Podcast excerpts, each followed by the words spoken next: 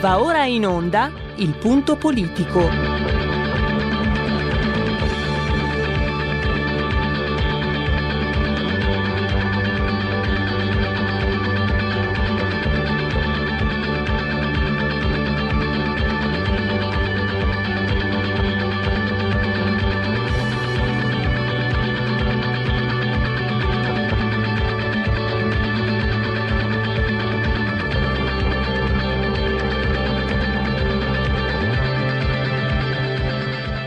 Ma se non state attenti, i media vi faranno odiare le persone oppresse e amare quelle che opprimono.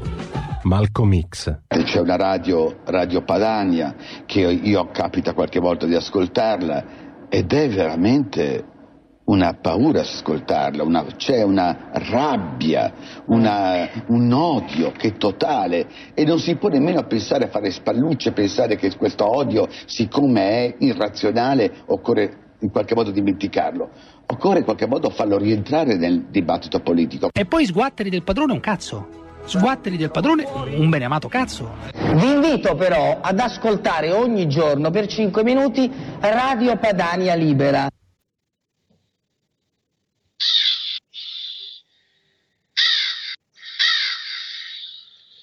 Oggi parliamo della trappola M E S. Sempre più meccanismo salva banche e sempre meno meccanismo salva stati. Lo spiega, potremmo dire che è quasi una, una mission, e sarebbe bello eh, davvero che eh, venisse anche, diciamo, condiviso su platee molto ampie. Mi fa venire in mente, non so, Rai uno, Canale cinque, quello che scrive pressoché ogni giorno il dottor Giuseppe Liturri sulle pagine della Verità. Perché, a parte il fatto, anche la scorsa settimana l'abbiamo sentito, e eh, tra il serio e il faceto gli ho detto che si stanno mettendo di buzzo buono per confermare tutto quello che lui ha scritto in anticipo. Perché eh, critica il ministro Gualtieri, eh, Liturri, e lo critica dopo l'audizione con sei commissioni parlamentari riunite che si è svolta ieri, perché non, ha chiarito, non solo non ha chiarito nessun dubbio, anzi, eh, non solo c'è grande timore per la firma senza veto che l'Italia porrà il prossimo ventisette gennaio a Bruxelles, ma perché eh, Liturri, il dottor Liturri eh, ha consultato un, uno studio che, guarda caso, è firmato da Jasper Hertz, che è il direttore degli affari legali del M E S. Non so se mi spiego. Allora, dopo aver consultato questi documenti, il dottor Liturri cosa ha scoperto? Innanzitutto che i sessantotto miliardi, diciamo, favoleggiati da... Anzi, ve lo faccio, guardate, ve lo faccio vedere in condivisione schermo perché merita vederlo. Eccolo qua, guardatelo qua. Il ministro dell'economia italiano impegnato in una schitarrata, in bella, in bella ciao. Guardate in che mani siamo, eh? Fantastico. Allora, nessuno che avesse avuto nulla da dire di fronte a esibizioni di questo tipo. Molto naif, per non dire altro. E naif sì, perché lui ha detto sessantotto miliardi. Sta di fatto che il fondo, eh, fondo unico di risoluzione, eh, cui farà, farà eh, diciamo riferimento, non solo, anzi, mh, scusate, il prestito paracadute, backstop si chiama, eh, lo hanno chiamato tecnicamente, cui attingerà questo fondo, eh, al momento ha trentatré miliardi. E lui ha detto sessantotto in tre anni. Poi non solo, il Fondo Unico di Risoluzione, l'F R S, prevede negli accordi l'obbligatorietà del bail-in all'otto per cento nel caso di dissesto bancario, che non sembra proprio una misura pensata per favorire le economie in difficoltà, in apnea. Inoltre, in caso di difficoltà finanziarie, uno Stato sarà comunque costretto a chiedere la ristrutturazione del debito, il che sarà equivalente a puntarsi una pistola alla tempia, per non parlare della forte disincentivazione trasmessa agli investitori eh, stranieri da una simile eventualità. Poi sparita, eh, osserva il dottor Liturri, quella che era la terza gamba del M E S, la garanzia comune sui depositi. Insomma, è un, uh, uno strumento che nella migliore delle ipotesi possiamo definire anacronistico, quindi non v'è motivo alcuno per... questo lo dico io, non lo dice il dottor Liturri, per impiccarsi eh, solo per fare un favore agli amici di Bruxelles del P D. E questo lo dico sempre io. Liturri, il dottor Liturri fa un'analisi economica. Me lo permetto io perché questa è R P L e noi siamo liberi, liberi di pensare e di dire quello che vogliamo, nel rispetto ovviamente della deontologia professionale, della serietà, della credibilità. Ci, pare, ci, vuole, ci, ci, ci, ci, ci mancherebbe altro. Allora, R P L, la vostra voce, la vostra radio, siete sintonizzati in simultanea con noi quando sono scoccate le ore quattordici e quarantuno. Ho interrotto la scaletta che poi proseguo. Vi ricordo che Eh, siamo con le temperature, siamo a cinque virgola tre gradi centigradi sopra lo zero esterni, diciannove interni, mille quattordici millibar, la pressione è settantotto per cento, l'umidità, c'è quel freddo che ti fa penetrare, c'è quell'umido che ti fa penetrare il freddo nelle ossa. Oggi mi piace, io, bello bello, anche se sto diventando vecchiotto, però mi piace ancora il freddo, buon segno, vuol dire che non sono decrepito. In uh, cabina di regia una coppiata formidabile, il uh, Giovin Federico, sangue giovane, eh, lì in, nei nostri studi, e poi l'antico Roberto Colombo, sempre assiso saldamente sulla tolla di comando e regia tecnica, tutti e tre sospesi a centoquarantatré metri sopra il livello del mare, quando nel duodecimo, decimo secondo giorno di eh, Frimaio, mese del calendario repubblicano, per i gregoriani è il trecentotrentaseiesimo giorno dell'anno, ne mancano trenta alla fine. Brrr. Per tutti è un martedì, martis, eh, primo dicembre, anno domini duemilaventi, il mese del calendario repubblicano, l'ho già detto, è eh, Frimaio. E come sempre un abbraccio forte, forte, forte, forte alla signora Clotilde, la signora Carmela. Loro ci ascoltano dal televisore, l'elettrodomestico più amato, più adoperato, più conosciuto, il canale settecentoquaranta, settecentoquaranta, ma in molti ci ascoltano ormai anche dallo smartphone e dall'iPhone, grazie alle applicazioni dedicate iOS e Android. Poi c'è, c'è anche Alexa, accendi e R P L Radio, passaparola, ve ne saremo riconoscenti. Abbiamo un link Eh, di, con, um, diretto, permanente con uh, la verità, sia sul, uh, su Facebook che sulla home page, quindi eh, potete insomma accostare insieme la verità ed R P L. Dimenticavo anche coloro, non voglio dimenticare coloro che ci ascoltano cullati dall'agido suono digitale della Radio D A B oppure attraverso internet. Allora, eh, linea aperta Alle, alle telefonate, chi volesse, chi volesse intervenire. Prima di terminare la, i convenevoli formulaici, non so se Federico, Roberto sono disponibili per ricordare il numero a beneficio degli ascoltatori. Avremo prima del termine di questa prima parte anche la clip qui in Parlamento. Sentiamo, sentiamo se la voce dei nostri baldi tecnici, io sono qui da remoto, remote working. Non li sento. Eccoci. Non li sento. zero due Ciao Federico. zero due sei sei due zero tre cinque due nove tre cinque due nove Non l'ho ancora imparato da, a memoria, quindi ho chiesto all'altro tecnico. Federico, sono sedici anni a gennaio che, che sono qua, non l'ho mai imparato neanch'io. Quindi, ok. uh, va bene, grazie a Federico. Allora, cosa uh, tratteremo ancora oggi? Il mercato dell'energia. Il mercato dell'energia, se, vi, se, se seguite il punto politico, qualche giorno fa, una settimana scorsa, c'era stato un grosso calo dell'importazione di energia per i dati Istat, ma noi parleremo anche di bollette, perché il secondo trimestre aveva visto un calo enorme, diciotto virgola tre in meno per l'elettricità, il tredici virgola cinque per il gas, invece a ottobre un rialzo enorme, quindici virgola sei elettricità, undici virgola sei gas, Le famiglie quest'anno spenderanno circa duecentosette euro in meno rispetto al duemiladiciannove, però l'aumento in atto a ottobre, l'ultimo trimestre, è stato il più alto dal duemilatré, cioè da quando sono previsti gli scatti tre, eh, trimestrali. Questo sta preoccupando tutto, sta preoccupando le imprese che temono ulteriori appesantimenti per una situazione comprensibilmente già molto depressa di proprio, e ha, ha ralmato il Codacons, eh, l'associazione dei consumatori, per il bilancio delle famiglie, e sono allarmati anche i fornitori come l'ospite che avremo, Matteo, perché hanno un quadro eh, assolutamente privo di riferimenti stabili. Eh, Matteo Ballarin, che è presidente di European Energy S P A, eh, gruppo che agisce in Italia e in Europa eh, per la fornitura di fibra, luce, gas e mobile.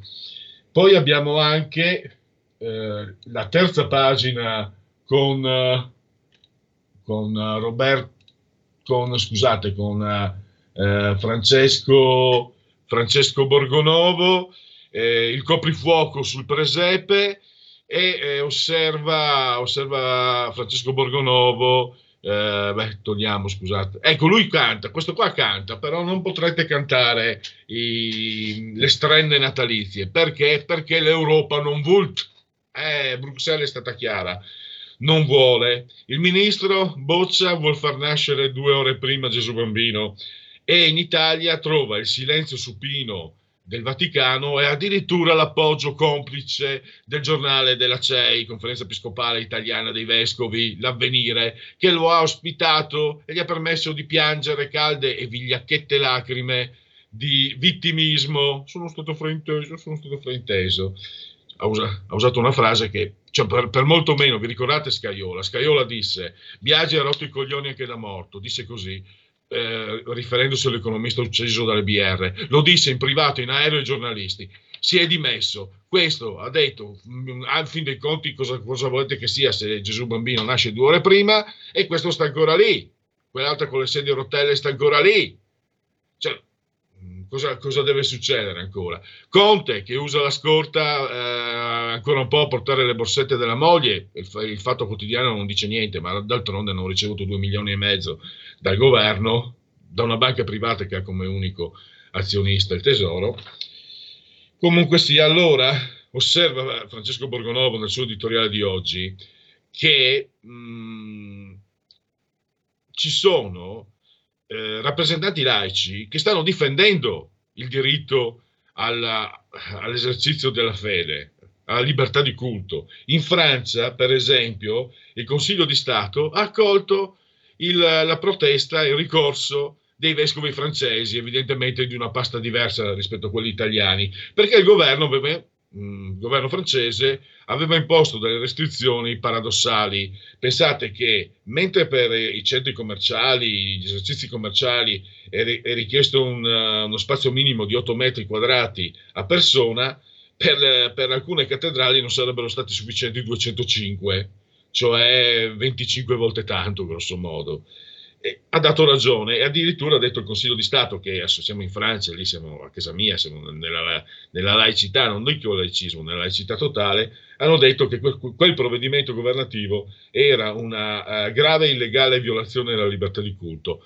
Negli Stati Uniti, che mh, sono, insomma, anch'essi li possiamo considerare un paese laico, la, il Consiglio, la Corte Suprema ha tolto le restrizioni imposte dal governatore dello Stato di New York, Andrew Cuomo, che limitava anche lui le manifestazioni natalizie.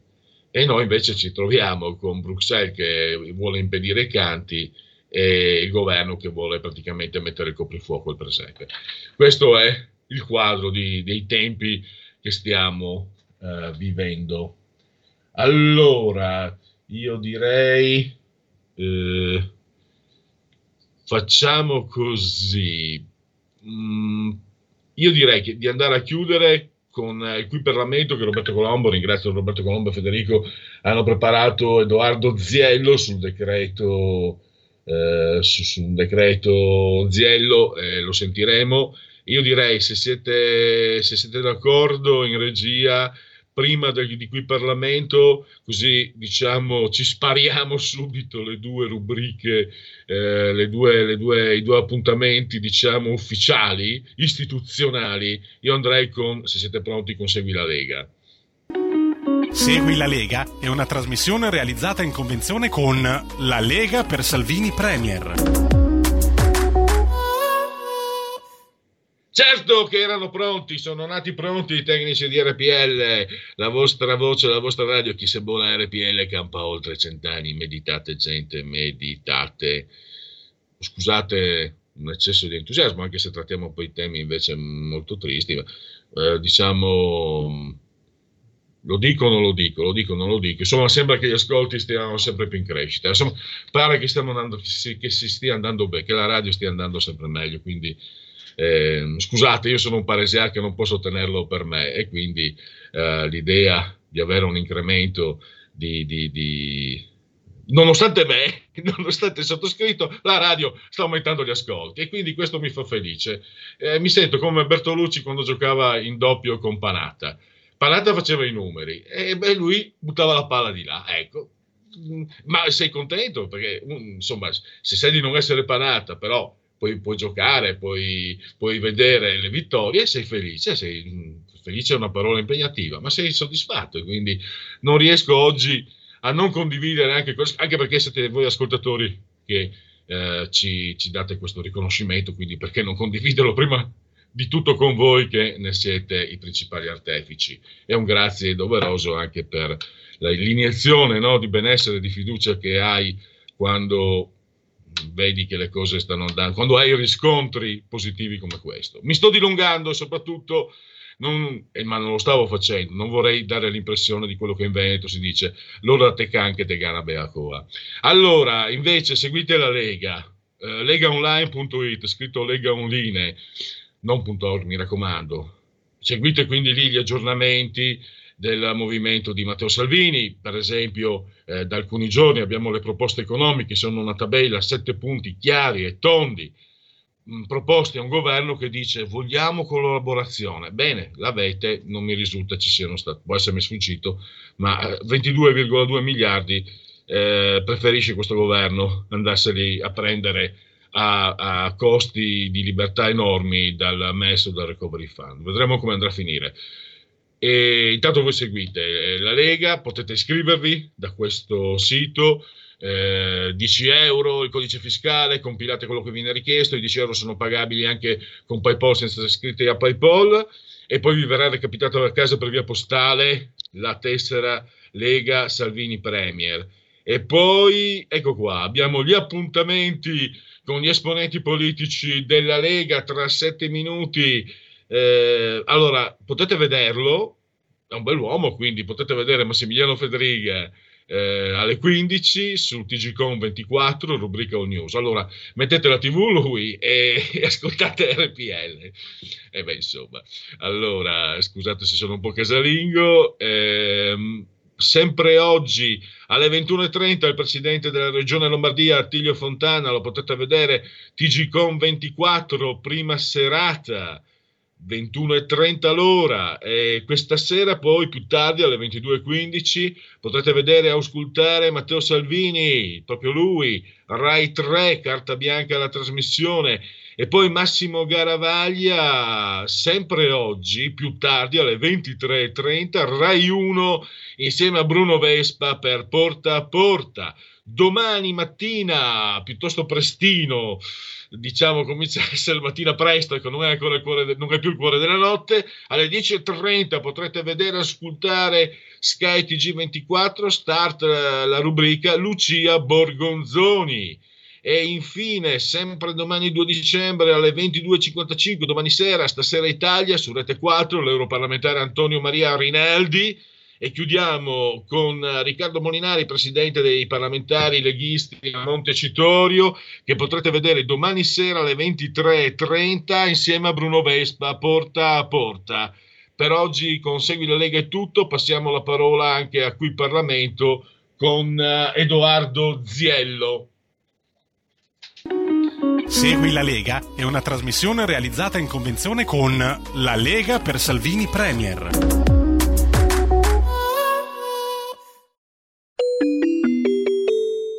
Qui Parlamento. All'interno del provvedimento e anche all'interno dell'illustrazione, all'interno del provvedimento e anche all'interno dell'illustrazione del mio ordine del giorno va evidenziato come per colpa del Partito Democratico e del Movimento cinque Stelle noi deputati della Lega e anche del centrodestra in generale siamo costretti a parlare di immigrazione quando ci sono milioni di imprese che stanno chiudendo, quando ci sono migliaia di nostri connazionali alla fame, quando c'è una disoccupazione alle stelle. E per colpa della vostra ideologia, per colpa del vostro furore ideologico, voi ci obbligate a stare qui per parlare di quella politica che voi volete far ripartire esattamente come accadeva fino al duemiladiciotto, prima dell'insediamento di Matteo Salvini. Quel sistema d'accoglienza che si fonderà totalmente sul vostro modello, quello dell'accoglienza diffusa, tanti centri sparsi dappertutto per creare una grande fascia di soldi a pioggia che andranno a quelle associazioni, a quelle cooperative che lucreranno sul fenomeno dell'accoglienza e non faranno integrazione ma creeranno ancora più insicurezza, cosa che noi avevamo eliminato con il nostro schema nei decreti sicurezza uno e due.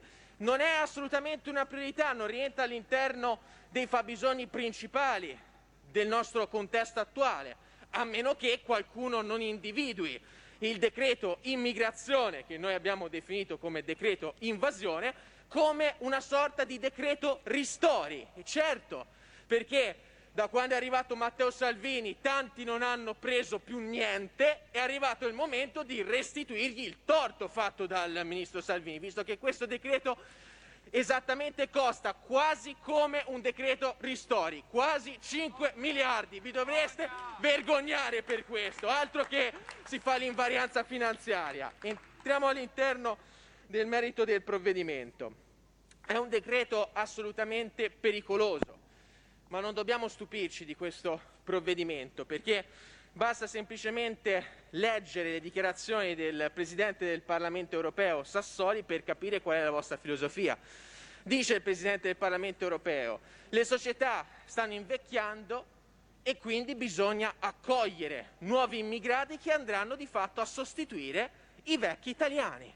Questo è lo schema e quindi come si fa ad attuare questo schema diabolico? Semplice, con un nuovo decreto che va a smontare esattamente quel muro all'immigrazione clandestina che aveva costruito con tanto impegno il nostro Matteo Salvini insieme al lavoro dell'ex sottosegretario Nicola Molteni. Voi andrete a distruggere un muro non di disumanità, voi state distruggendo un muro che andava a garantire la legalità e la sicurezza delle nostre città, perché per colpa del vostro decreto voi lascerete tantissimi sindaci, anche del Partito Democratico, senza tutele per i cittadini che amministrano.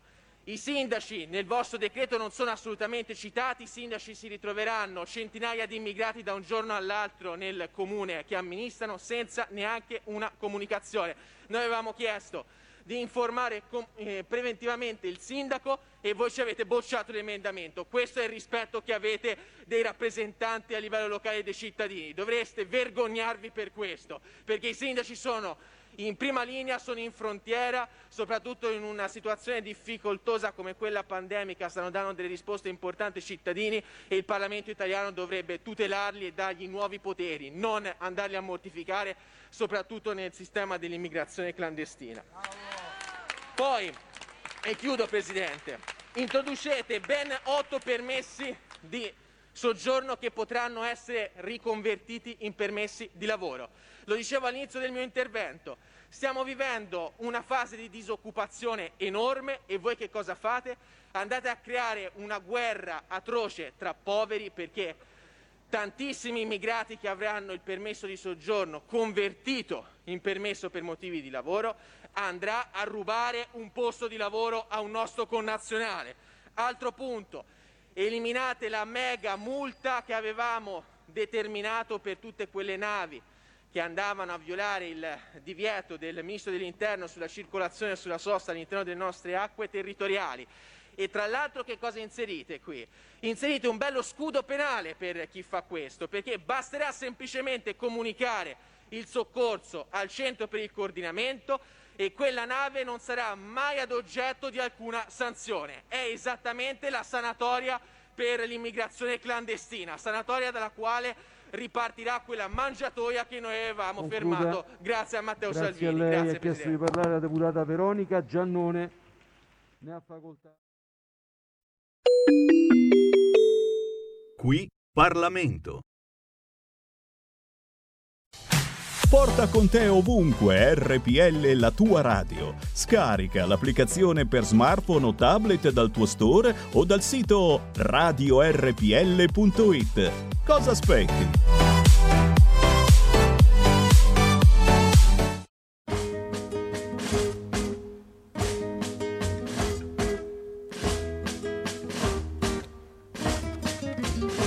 Se fosse fuoco arderei il mondo, se fosse vento lo tempesterei, se fosse acqua io l'annegherei, se fosse Dio manderella in profondo.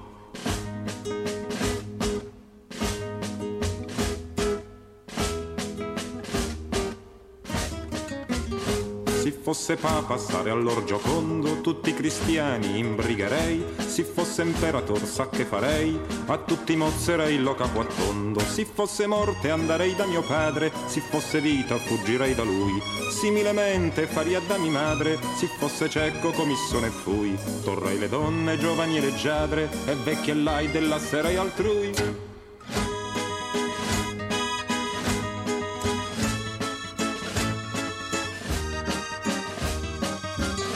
Se fosse fuoco arderei il mondo, se fosse vento lo tempesterei, se fosse acqua io l'annegherei, se fosse Dio manderella in profondo.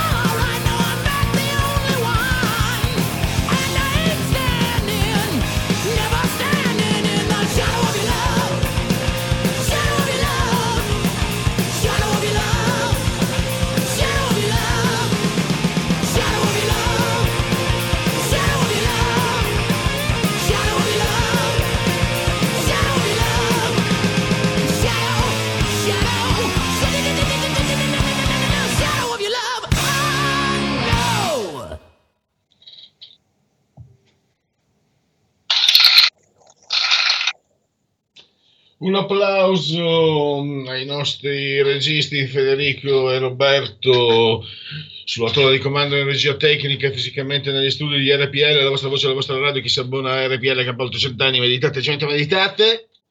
Un applauso per la proposta musicale, hard rock, se non ho capito male, e mh, un'apertura invece sulle pagine di R P L, ho tenuto la pagina di Dagospia, perché è il linguaggio che leggo da Dagospia, il virus della scopata fuorilegge, perché mi sa che questa non la passeranno molto. Qui sono un po' gli amichetti di, di Davis Soli e anche di Orban, a destra, a centro, a sinistra. Sono, ci sono degli ometti seminudi, l'orgia del potere, scandalo al Parlamento europeo, la polizia becca venticinque uomini intenti a fare un'orgia nel centro di Bruxelles, annaffiata da alcol e droga. Tra i partecipanti diversi diplomatici e un eurodeputato che ha tentato di scappare e ha poi invocato l'immunità parlamentare. Per tutti è scattata la multa, visto che anche in Belgio sono vietate le feste. Chi sarà l'eurodeputato infoiato? A Bruxelles si mormora solo delle dimissioni improvvise di un uomo forte del partito di Orbán. Vincenzo De Luca rintuzza Salvini, che lo ha accusato di fare un monologo ogni volta che va in tv, perché il valoroso esponente che ha rubato quarantanove milioni all'Italia quando fa duecento tweet al giorno, che fa il dialogo, non parla da solo quando ci informa della cena, del menù, delle pippe di tutti i tipi sui social. Sono pronto a un dibattito pubblico in diretta con chi polemizza sulla sanità campana. Insomma, quasi quasi mi tengo Crozza. Se fossi fuoco, Dacia Marini racconta il sesso libero scopereccio di suo padre Fosco. Sarà triste la tua mamma, è morto il suo amante di gioventù Diego Armando Maradona. Una utente va a fare la stronzetta sull'account Instagram del figlio di Iter Parisi, riprendendo le voci sulla liaison tra la ballerina e il pibe. La Parisi risponde: mio figlio Dylan Maria di dieci anni, eccetera, eccetera. Tussina, cosa grande Diego, la testimonianza di Ciro Ferrara dopo un'immaginaria telefonata di Maradona. Ti hanno paragonato a un dio umano, ma qualcuno ha storto il naso di fronte a una celebrazione tanto osannante. E come glielo spieghiamo questi? I paldi del moralismo non ti perdonano. Eppure tu lo hai sempre detto, non ti è mai interessato piacere a tutti. E poi qua abbiamo eh, qua gli ascolti si impennano, perché c'è eh, dunque Martina eh, Smeraldi, che è una, una pornostar, poi c'è quella che era stata iscritta, mi sembra, un'altra pornostar che era quella del P D, mh, ehm, renziana, e Rocco Siffredi, e l'ascolto si impenna. Eh, la rivoluzione dei bitcoin è una truffa, che sorpresa anche Google, è finita al giorno infernale della rete. Io adesso, prim- tra due minuti avremo Giuseppe Liturri per parlare del M E S, quindi dopo questa trasvolata su Dagospia, eh, due minuti di, di sondaggi. Allora, il sondaggio S V G, il sondaggio della settimana, ventiquattro virgola quattro la Lega, P D diciannove virgola otto, Fratelli d'Italia sedici virgola quattro, Movimento cinque Stelle quindici, Forza Italia sei virgola due, Azione Calenda tre virgola cinque, però non so se ci sia ancora Calenda, e Italia Viva di Renzi tre. Ancora, vediamo un po'. Eh, pa, pa, pa.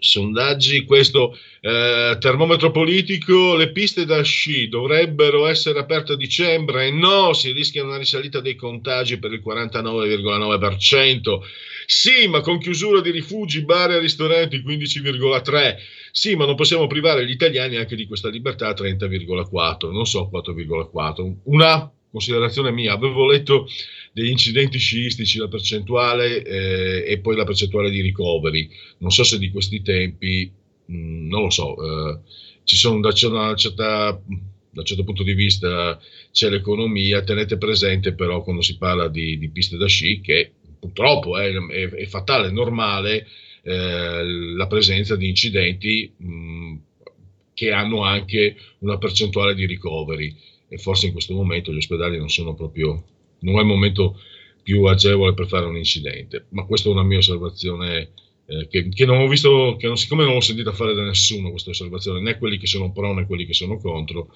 Eh, Tecne, un sondaggio Tecne, Lega ventitré, P D venti virgola otto, Fratelli d'Italia sedici virgola nove, cinque Stelle quattordici virgola sei, otto virgola due Forza Italia, Italia Viva tre virgola due, Azione Calenda tre virgola tre.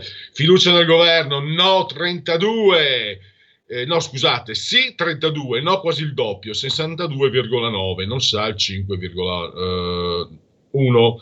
La fiducia nei, nei leader.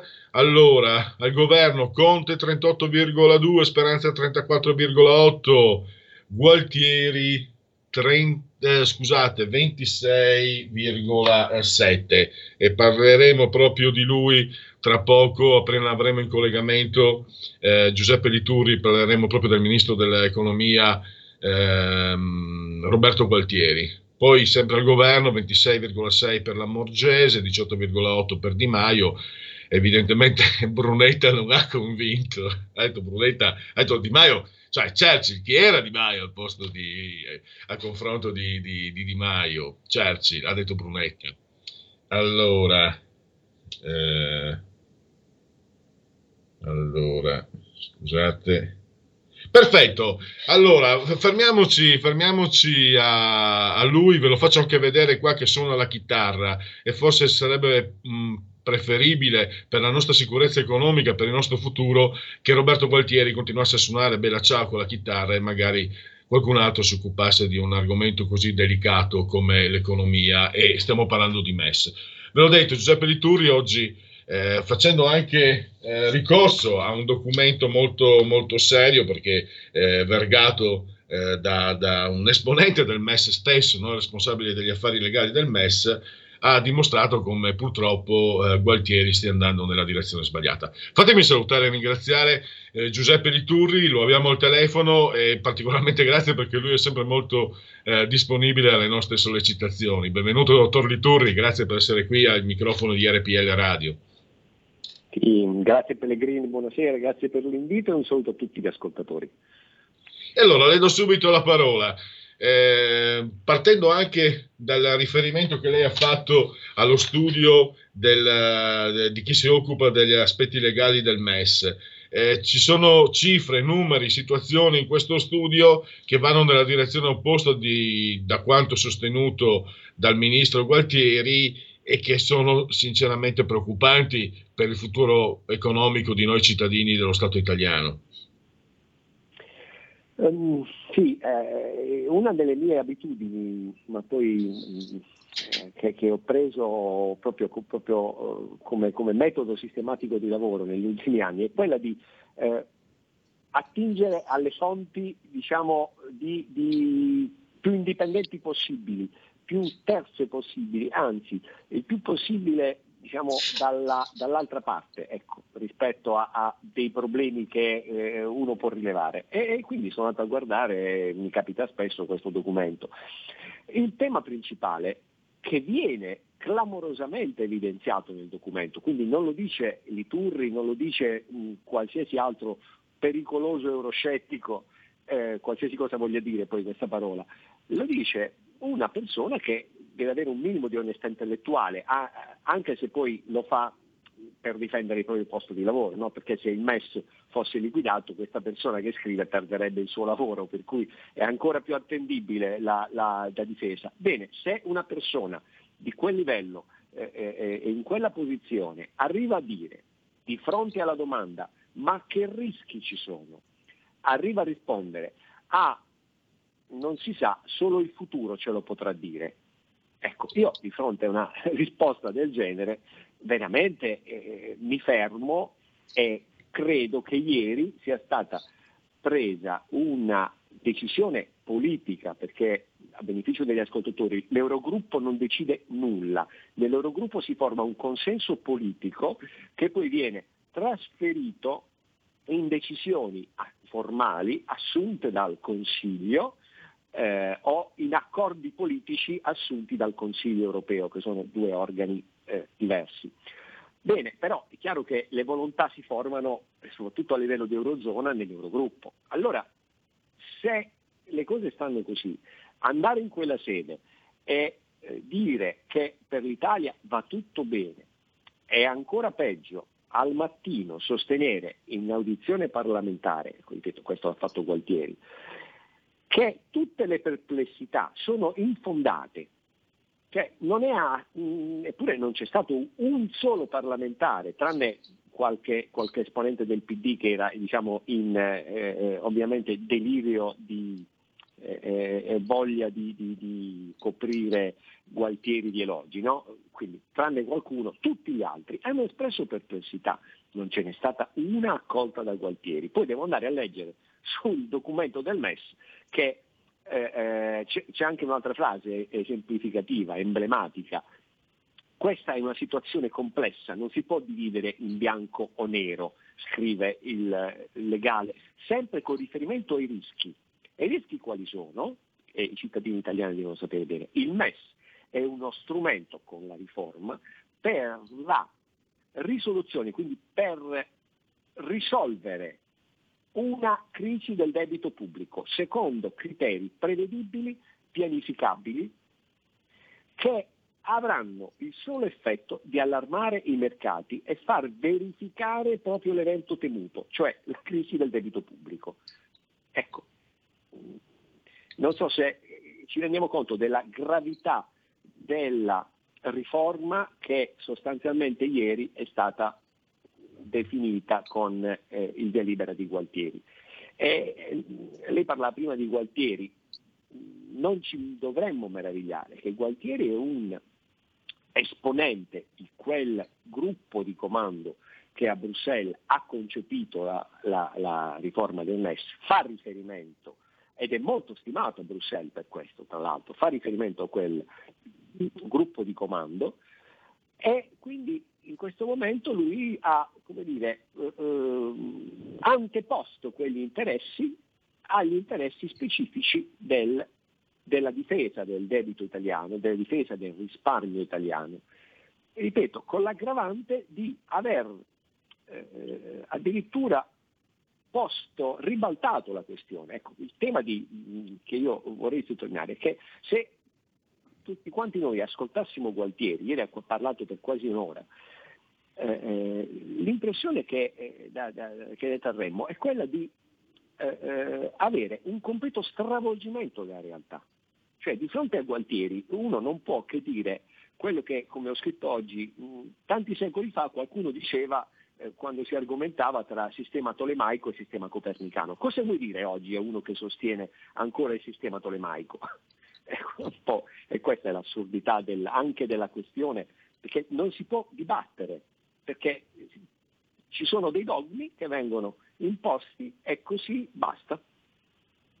Ecco, eh, dottor Liturri, c'è un altro punto, no? Nella, così nel dibattito politico si dice no, non è salva stati e salva banche.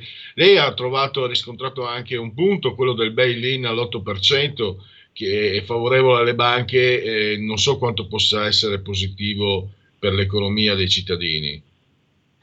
Eh, esatto, allora il tema della riforma del M E S poi si articola su due grandi pilastri, il primo quello che ho appena esaminato, no? Quello di ragionare e, e lavorare come soggetto eh, eh, deputato a eh, sistemare le crisi del debito pubblico, e l'altro è quello di costituire questo prestito paracadute a un fondo unico europeo costituito con i contributi delle banche. Questo è quello che i cittadini non sanno, cioè le banche stanno contribuendo a creare un grande salvadanaio europeo che dovrà arrivare a cinquantacinque miliardi e oggi è pari a trentatré e sarà completo entro il duemilaventitré. Questo grande salvadanaio servirà a salvare le banche in dissesto, ma il salvataggio delle banche in dissesto presuppone, Eh, per via della normativa del bail-in, un taglio, un sacrificio dei depositanti, degli obbligazionisti, pari all'otto per cento del passivo della banca, che è una roba di esplosiva, deflagrante, che peraltro purtroppo abbiamo già visto all'opera in Italia, seppur tra l'altro in misura ridotta. Bene, se le immagini quindi c'è questo fondo da cinquantacinque miliardi, e questo fondo di cinquantacinque miliardi, qualora questo fondo esaurisse tutti tutte le sue possibilità in conseguenza di una grande crisi bancaria, bene, arriverebbe in soccorso il M E S e ne presterebbe, sottolineo, presterebbe al fondo altri sessantotto miliardi da restituire in tre anni. Ma il fondo sa da chi li prende poi sessantotto miliardi per restituirli al M E S? Li prende dalle banche, perché le banche sono contributrici del fondo. Quindi è l'ennesimo disastro che, che colpirà tutto il sistema bancario europeo, tra l'altro, che non dimentichiamo che nel duemilasedici, quando entrò in vigore il bail-in, eh, eh, tutto il settore bancario europeo soffrì, perché si rese conto che erano norme inapplicabili, norme che avrebbero fatto danni al settore. Bene, dopo cinque anni ci spacciano come strumento per completare l'unione bancaria e salvare le banche di qualsiasi nazione esse siano, bene, ci spacciano un, un ulteriore strumento di quel tipo. Ma, e aggiungo poi il tema finale, ma i, gli ascoltatori sanno il bilancio di Deutsche Bank di che dimensioni è? È di dimensioni dieci, venti volte superiore a quello dei sessantotto miliardi. Cioè, se saltasse una grande banca, quelli decine, quei sessantotto miliardi del M E S sono davvero schiuma sulla battigia rispetto allo tsunami che, che si solleverebbe. E quindi chi le salva le banche? Ancora una volta gli stati, ancora una volta i bilanci pubblici. Quindi dov'è questo fattore di stabilità che protegge i risparmiatori? Così ce l'hanno venduta. Ecco, a me questo veramente offende, il fatto che si cambi di nome alle cose e si stravolgano i fatti. Questo è davvero inaccettabile. C'era anche un punto, appunto, i sessantotto miliardi, ma lei aveva riscontrato, eh, dottor Liturri, che eh, la cassa, eh, il, back, il backstop, Eh, attingerebbe a un fondo che di miliardi un anno fa ne aveva trentatré. Cioè, mi sembra, eh, mi sembra di aver capito il suo articolo, che c'è anche una no, sfasatura ecco, no, non di, è, non di, è esattamente di così. Allora c'è, c'è questo fondo che oggi a luglio aveva trentatré miliardi e che arriverà a cinquantacinque, che è il fondo che in prima battuta è Eh, destinato a soddisfare esigenze di salvataggio delle banche. Qualora questo fondo poi si consumasse, fosse insufficiente per salvare eh, le banche, correrebbero in soccorso i sessantotto prestati dal M E S. E questo è il meccanismo: prima viene uno, poi viene l'altro. Quindi sono due salvadanai sostanzialmente. Il primo di cinquantacinque, rotto il primo, esaurito il primo, entra il secondo.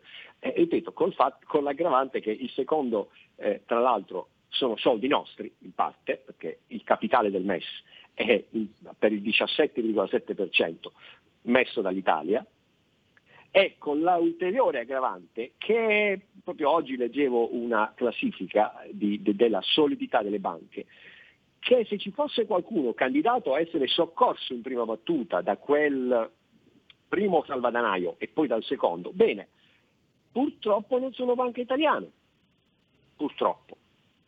E questo non va bene, non va bene perché, ripeto, quelli sono fondi preziosi che avremmo potuto destinare ad altre finalità, e invece stanno lì per dare stabilità finanziaria alle banche degli altri. Ecco, un altro punto che non, che non va bene è che nel caso di difficoltà finanziaria uno Stato sarà costretto a chiedere la ristrutturazione del debito, quindi, se non ho capito male, quindi a mettersi un po' in balia della sorte quasi, non so se sia l'espressione più indovinata, ma comunque anche questo è un punto che lei critica, eh, indicando anche nella, nella, nell'anacronismo del M E S, no, le conseguenze di queste situazioni sbilanciate in modo sfavorevole nei confronti della fattispecie dell'Italia. Esatto, esatto. Allora, due, due punti, due commenti su questo. Il primo, le immagini che la griglia di parametri che viene utilizzata per definire l'accesso a due linee di credito diverse che il M E S renderebbe disponibili per gli Stati, bene, questa griglia di parametri è qualcosa che ormai è, è distante ere geologiche da oggi, Cioè è qualcosa vecchissima, è il vecchio patto di stabilità che abbiamo cacciato dalla porta e che rientra dalla finestra. Cioè qualcuno ancora oggi nel duemilaventi osa pensare che gli stati debbano essere selezionati in base a una griglia di parametri che risalgono a vent'anni fa. È veramente assurdo e ci è voluto il Covid purtroppo per accantonare questo armamentario distruttivo. E cosa accade? Che ora il M E S, il Fondo Salva Stati, purtroppo concepito due anni fa, quando di tutto questo uh, caos, purtroppo questo, questo danno economico che stiamo vivendo, non, nessuno poteva immaginare nulla, bene, rientra e ci dicono guardate che su quei prestiti, a quei prestiti potete accedere solo soddisfacendo queste condizioni, queste condizioni. Sa quanti paesi oggi possono soddisfare quelle condizioni? Praticamente nessuno, perché due anni fa l'Italia era già sulla lista dei cattivi rispetto a quelle condizioni. Oggi col debito cresciuto, con tutto quello che è accaduto, io non ho ancora fatto il controllo, ma tutti i paesi sono oltre il tre per cento di deficit P I L, tutti, non ce n'è uno che si salva, per cui sarebbero tutti nella lista dei cattivi. Significa che è uno strumento che è davvero anacronistico, appartiene a un'altra era geologica, e questo è il primo punto. Il secondo punto credo che sia proprio il più grave. Se lei eh, immagina eh, eh, nel momento in cui c'è una pistola a disposizione e ci dicono ma guardate questa pistola per azionarla dovete premere voi il grilletto e, e, e ce la, come dire, ne sottolineano la bontà da questo punto di vista, ma la pistola qual è? Quella possibilità che lo Stato, messo alle corde dai mercati finanziari in tumulto, e questo il, il punto, e quindi la pressione dello spread, lo Stato non possa far altro che far scattare il grilletto contro la propria tempia. E qual è il grilletto? Andare ai propri creditori e proporre una ristrutturazione. E tutto questo oggi viene codificato dal M E S. Cioè ci sono delle maggioranze nuove, ci sono dei meccanismi nuovi, tutto precodificato.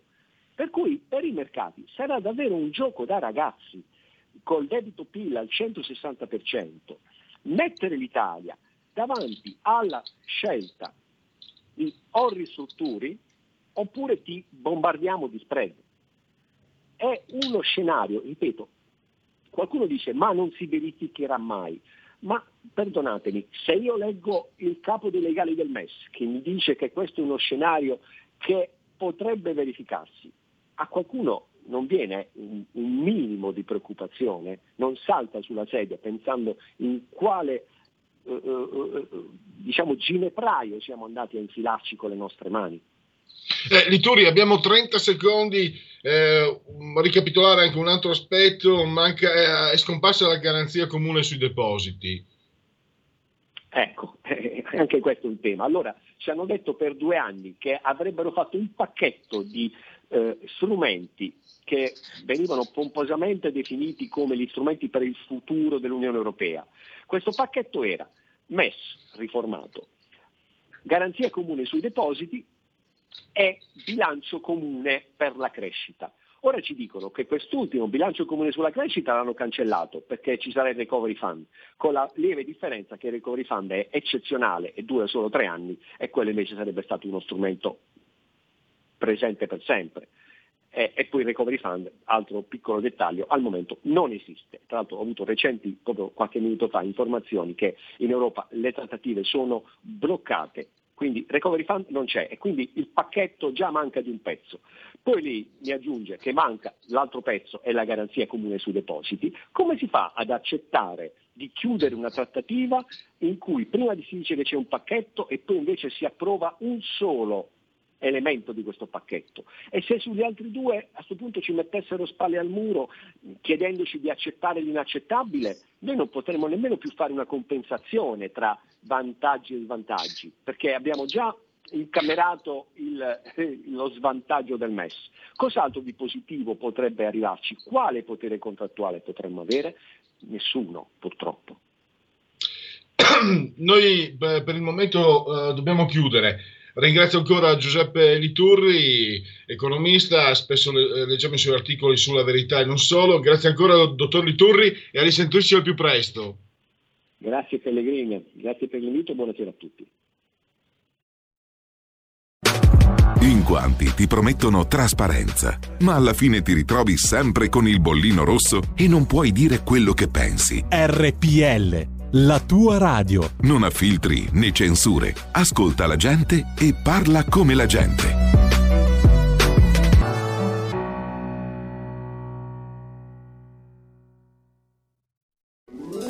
Stai ascoltando erre pi elle, la tua voce libera, senza filtri né censura. La tua radio. Porta con te ovunque erre pi elle, la tua radio. Scarica l'applicazione per smartphone o tablet dal tuo store o dal sito radio erre pi elle punto it. Cosa aspetti?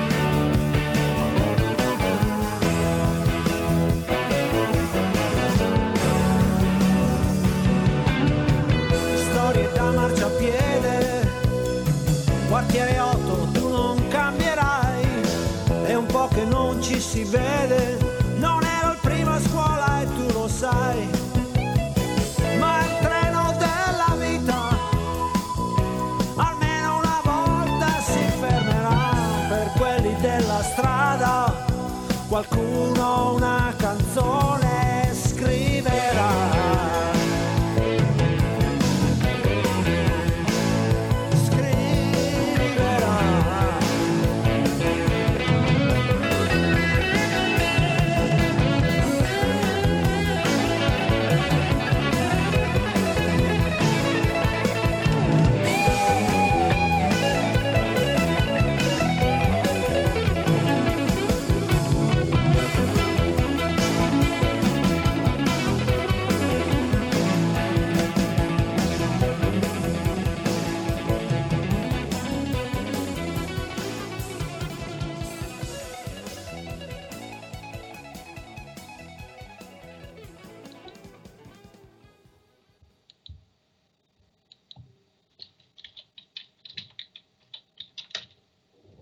In onda, in onda, in onda, inondiamoci.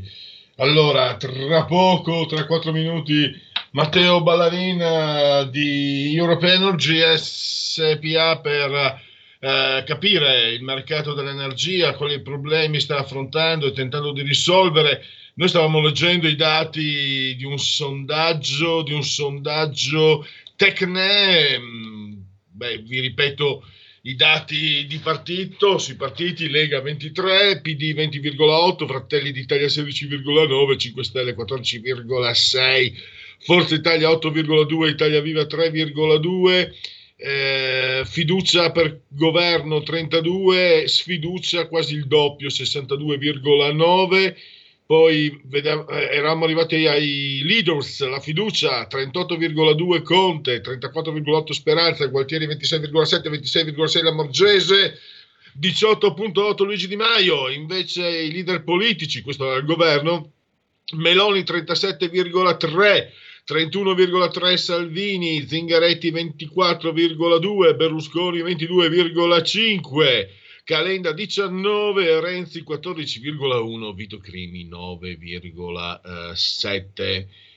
Il governo avrebbe bisogno di cambiare alcuni ministri, sì per il cinquantasette virgola quattro, no per il quindici virgola quattro, non sa ventisette virgola due. Tra gli elettori, eh, tra tutti gli intervistati, il governo dovrebbe coinvolgere l'opposizione per pianificare l'utilizzo dei fondi in arrivo dall'Europa, sì quarantadue, no trentadue virgola nove, non sa il venticinque virgola nove. E andiamo. Ha avuto contatti diretti o indiretti con persone positive al Covid, io stesso sono positivo uno virgola sei, un contatto diretto otto virgola sei, un contatto indiretto trenta virgola due, nessun contatto cinquantadue virgola quattro, non sa due virgola quattro. Farà il vaccino? Sì, il trentuno virgola tre, quaranta virgola sei, aspetto per capire se è sicuro, sicuramente no, ventitré virgola quattro, non sa quattro virgola sette. Ha fiducia nei vaccini obbligatori? Sì, ottantasette virgola otto, no, undici virgola otto, non sa zero virgola quattro. Allora, infornata di sondaggi, Ipsos, vediamo un po', eh, allora P D venti virgola sei, Italia Viva due virgola otto, cinque Stelle quindici, Lega venticinque virgola cinque, Fratelli d'Italia quindici virgola cinque, Forza Italia otto. Eh, l'indice, il giudizio sull'operato del governo cinquantadue di Giuseppe Conte cinquantacinque, l'indice sull'operato dei dei ministri, dei leader politici e dei ministri, Meloni trentasei, Speranza trentacinque, Salvini trentatré, Zingaretti ventinove, ventisette Franceschini, venticinque Di Maio, venticinque Berlusconi, Bonafede venti, Bellanova venti, Crimi diciannove, Renzi fanalino di coda in piena zona retroce- retrocessione con undici, e poi ancora eh, sempre sondaggio Ipsos, eh, Quali di questi provvedimenti andrebbero adottati? Allargare l'orario di apertura dei negozi trentatré per cento, riaprire i ristoranti all'ora di cena ventotto per cento, consentire gli spostamenti tra regioni diverse sedici per cento, riaprire le piste di sci cinque per cento, consentire l'ingresso negli stadi due per cento, nessuno di questi quarantasette cinquantasette per cento non sa. Eh, a Natale gli italiani rispetteranno le regole per il trentaquattro, cioè, le interpreteranno il cinquantanove, non sa il sette. Eh, quando pensa di poter, quanto pensa di poter resistere con le restrizioni? Ancora un paio di mesi al massimo, il venti, fino alla prossima estate venti, anche dopo l'estate fino a quando sarà ritenuto necessario il cinquantaquattro per cento, non sa il sei per cento. Le scuole andrebbero riaperte per il ventisette, eh, subito. Per gennaio, dopo le feste, il venti, quarantacinque per cento vanno tenute chiuse fin quando non sarà ritenuto necessario, non sa l'otto per cento. Se nel duemilaventuno verrà messo a disposizione il vaccino, dunque il trentasei per cento lo farà certamente, aspetterà per capirne l'efficacia, il quarantuno per cento non lo farà, il sedici per cento non sa, il sette per cento. Quindi sono, vedete, a seconda del, dell'istituto di demoscopico, eh, ci sono risultati ovviamente diversi. Quale di questi leader oggi è più in difficoltà? Di Maio ventuno, Salvini diciannove, Renzi dieci, Zingaretti nove, Berlusconi otto, Meloni due. Nessuno di loro per il trentuno per cento. Andiamo a chiudere, eh, tra poco dovremo avere violenza sulle donne. Questo è un sondaggio Demopolis. Eh, è un problema sottovalutato per il cinquantatré per cento. Eh, si è iniziato a prenderne consapevolezza per il quaranta per cento, sopravvalutato sette per cento. E poi quanto ritiene grave il problema della violenza di genere? Molto sessantasette per cento, abbastanza venticinque per cento, poco cinque per cento, per niente tre per cento. La legge sul codice rosso, giusta per l'ottantuno per cento, sbagliata il quattro per cento, non sa il quindici per cento. Quali misure potrebbero eh, risultare efficaci nel contrasto alla violenza sulle donne? sessantasei per cento aumentare i servizi di supporto per le donne che denunciano, sessantacinque per cento inasprire le pene, interventi di educazione anche nelle scuole per il sessanta per cento, campagne di sensibilizzazione sui media cinquantuno per cento, eh, citazioni superiori al cinquanta per cento. Questo era. Secondo lei c'è equilibrio nella presenza di uomini e donne nel dibattito pubblico? Sì, trentuno, no, sessanta, non sa nove. E poi ultimissimo sondaggio di termometro politico, Lega ventiquattro virgola sei, P D venti virgola cinque, Fratelli d'Italia sedici virgola sei, cinque Stelle quattordici virgola cinque, Forza Italia sei virgola quattro, Italia Viva tre virgola uno e eh, Calenda tre virgola tre. Le piste di sci andrebbero aperte o chiuse, quarantanove no, non, non ha da riaprire. Eh, sì, ma chi, dovrebbero chiudere bar e ristoranti. Eh, questo, no, questo era già il termometro politico di prima. Allora, ah, i virologi, poi andiamo al nostro ospite. Galli ventitré virgola cinque fiducia, Bassetti diciotto virgola otto, Zancrillo tredici virgola uno, Crisanti otto virgola tre, Burioni otto virgola zero, Palù zero virgola sette, Locatelli zero virgola sei, Taro zero virgola quattro, Montanari zero virgola quattro. E manca la Gismondi che aveva detto che il Covid era meno pericoloso di un'influenza, infatti ha una rubrica quotidiana sul Fatto Quotidiano, e noto questo, che i virologi sono, infiniti, sono notevolmente eh, diciamo più invisi ai cittadini dei politici, e questo non, non significa poco. Allora, sto perdendo tempo, chiedo scusa al prossimo ospite, Matteo Ballarin, che dovremmo già avere in collegamento. Pronto? Per Luigi ci siamo sentiti in, in chat e l'ospite al momento non risponde al telefono, c'è invece un amico ascoltatore in attesa, qua stiamo provando ah, ad insistere eh, con chiedo, Ballarin. Chiedo, chiedo scusa, stavo leggendo, il, non ho fatto in tempo a leggere la, la, eh, il messaggio perché stavo leggendo dal, dallo schermo. Allora, eh, la parola a chi ce l'ha tra gli ascoltatori, allora, come sempre. Pronto? Pronto, buonasera. Buonasera. Buonasera. Prego. Sente? Sì.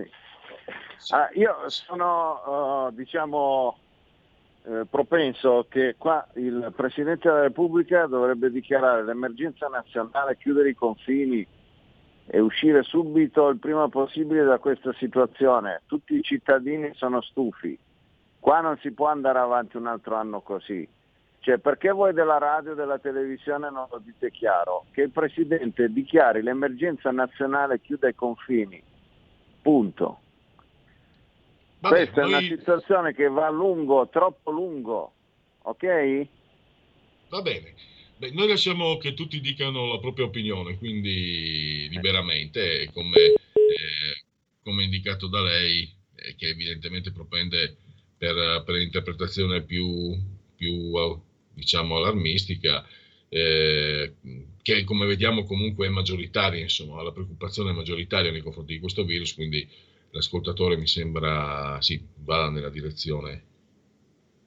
Eh, allora, vediamo, siccome chiedo scusa, eh, un attimo solo, dunque, eh, allora, vediamo un po'.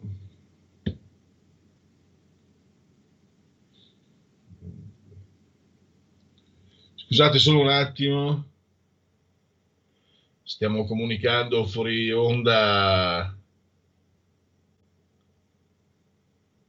No, questa volta Roberto ti ho dato il numero giusto. Allora, eh, dunque, eh, solo un attimo, chiedo scusa agli ascoltatori. Vediamo un po' eh, se riusciamo intanto a... Intanto vi leggo, vediamo se hai letto il messaggio. Eh, il numero dovresti averlo, Fabrizio, questa volta non te l'avevo messo nella scaletta, ma mh, mi dispiace, dovresti avere l'altro numero, un altro numero di riferimento, dovresti averlo nella, nella memoria dell'agenda, credo. E, mh, intanto, intanto andiamo avanti, allora, abbiamo qualche problema di collegamento.